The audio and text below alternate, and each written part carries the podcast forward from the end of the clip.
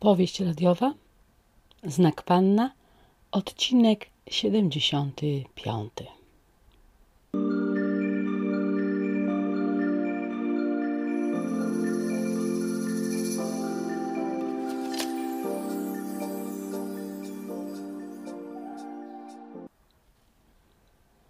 Zajęcia dłużyły się Marcie niemiłosiernie. Wieść o śmierci Boryckiej wywołała zbiorową żałobę i niemoc. W pokoju nauczycielskim zamilkły rozmowy. Wszyscy tylko wymieniali spojrzenia. Przy stoliku, przy którym zwyczajowo siedziała Hanka, nikt nie śmiał usiąść. Memento mori unosiło się w powietrzu. Tego dnia nie było plotek w palarni, ani przesiadywania w szkole po zakończonych lekcjach. Wszyscy nagle zaczęli się spieszyć do swoich domowych obowiązków, do swoich bliskich. Ta śmierć obudziła we wszystkich potrzebę zatrzymania się, docenienia tego, że żyją i mają swoich najbliższych tuż przy sobie.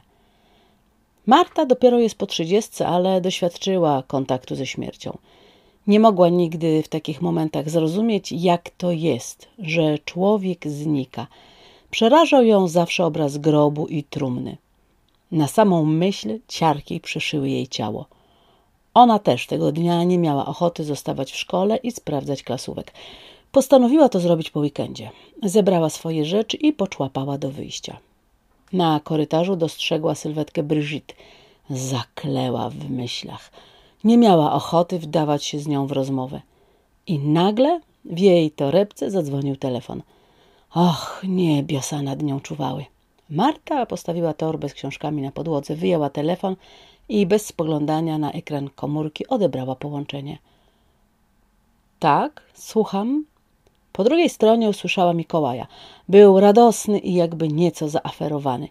Brigitte zatrzymała się w połowie długości korytarza i zaczęła intensywnie poprawiać coś na gazetce ściennej. W tym czasie Mikołaj chwalił się zakończeniem sprawy z Rudą i koniecznie chciał zobaczyć się z Martą. Mam trochę inne plany na wieczór, Próbowała wymigać się Marta ze spotkania. Ale Mikołaj nie odpuszczał. No więc ostatecznie uległa. Umówili się na osiemnastą. Marta skończyła rozmowę, wzięła swoje rzeczy i ruszyła ku wyjściu ze szkoły.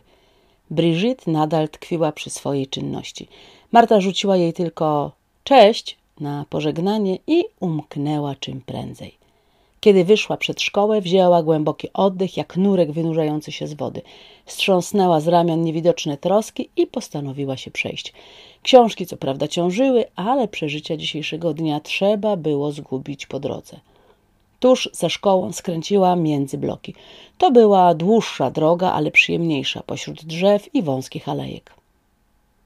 Było wczesne popołudnie. W konarach drzew świergotały delikatnie ptaki, słońce przedzierało przez konory starych drzew, a chłodny wiatr owiewał jej twarz.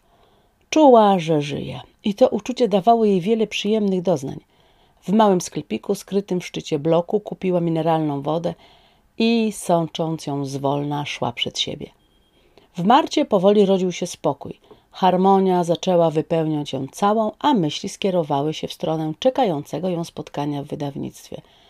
I sama myśl o tym, że pozostanie po niej jakaś trwała cząstka, napawało ją dumą. Może kilka osób przeczyta tę książkę, może komuś się spodoba, kto wie. Czuła się, jakby miała przeżyć przygodę życia. Po czterdziestominutowym marszu odczuła zmęczenie. Dotarła do przystanku autobusowego i postanowiła dalszą drogę do domu odbyć już tradycyjnie. Poza tym dochodziła już piętnasta i pozostawało niewiele czasu, aby się odświeżyć i przygotować na spotkanie z Mikołajem.